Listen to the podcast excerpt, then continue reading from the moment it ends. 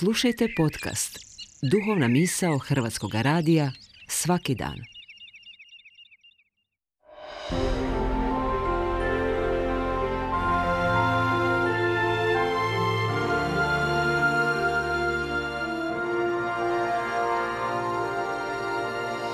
Duhovna misao. Urednica je Blaženka Jančić.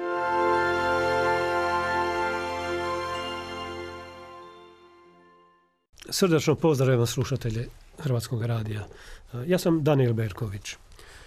Ima biblijsko geslo koje kaže ništa novoga pod suncem. Dobro nam je poznato ne toliko samo iz Biblije koliko više iz povijesne i svakodnevne stvarnosti. Svjedoci smo velikih i turbulentnih globalnih zbivanja. Odista u našoj ljudskoj povijesti ništa novoga pod suncem. Narodi, države i vlade razilaze se ubrzanim tempom, narodi i društva cijepaju se između sebe i unutar sebe. Biblijska vremena svjedoče isto, čak i identičnu sliku stanja i ondašnjice i današnjice. Jednom okružen mnoštvom naroda, Isus se zagleda u jadno stanje svoga židovskog naroda i veli, sažali se nad njima jer su bili kao ovce bez pastira, izmučeni i satrveni. Oko stanja naroda i tadašnje situacije biblijski prorok Izaija bio je još rezolutniji, ukazujući na zloporabu i manipulaciju vlasti. Zatečeno stanje prorok ovako kaže. Deran tlači moj narod. O narode moj, vladaoci tvoje zavode i raskapaju put kojim hodiš.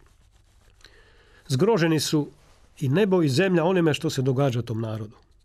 Umjesto da narod bude vođen, on biva zavođen i možemo konstatirati opet ništa novoga pod suncem. Zar kraljevi zavode svoje narode? A tko god ovi bili? Ne libe se i laži i obmanjivanja, kao da prvo lažu sami sebi i onda kad se za kralje, sami u to povjeruju, pa onda zavode i one oko sebe i tako zajedno vladaju.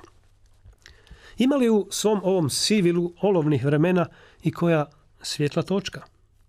Radosnja i ohrabrujuća.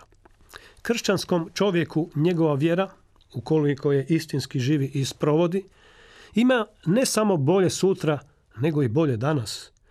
Makar u ovim olovnim vremenima to zvuči pomalo nadrealistično. No u toj vjeri ima i ona važna stavka. Prvo, tražite kraljevstvo Bože i njegovu pravednost. Tek onda slijedi sve ostalo. I uspjeh u vlasti, i uspjeh, i jedinstvo u narodu, i uspjeh u obitelji. Treba li još što? Vođa naroda koji prvo i istinski traži da njemu Bog bude vođa, je blago tom narodu. Taj narod neće biti zavođen ni tlačen. U Bogu je istinska i djelotvorna nada. Čovjek bez nade i bez vjere i bez Boga u sadašnjem svijetu ima velikih izazova. S druge strane, vođa naroda koji je bez Boga u sadašnjem svijetu možda zavodi i sebe i narod koji vodi. Ali riječima psalma 46. kako nam se približava dan reformacije, to je bio omiljeni psalam Martina Lutera, evo da završimo na tu notu. Dakle, psalam 46. kaže ovako. Bog je naše sklonište i snaga. Uvijek je spreman pomoći u nevolji. Zato se ne bojimo kad se trese zemlja i temelji planina padaju u mora, kad huče i pjene se morske vode, a od njih udara njišu se gore. Jer Bog je naše sklonište i snaga.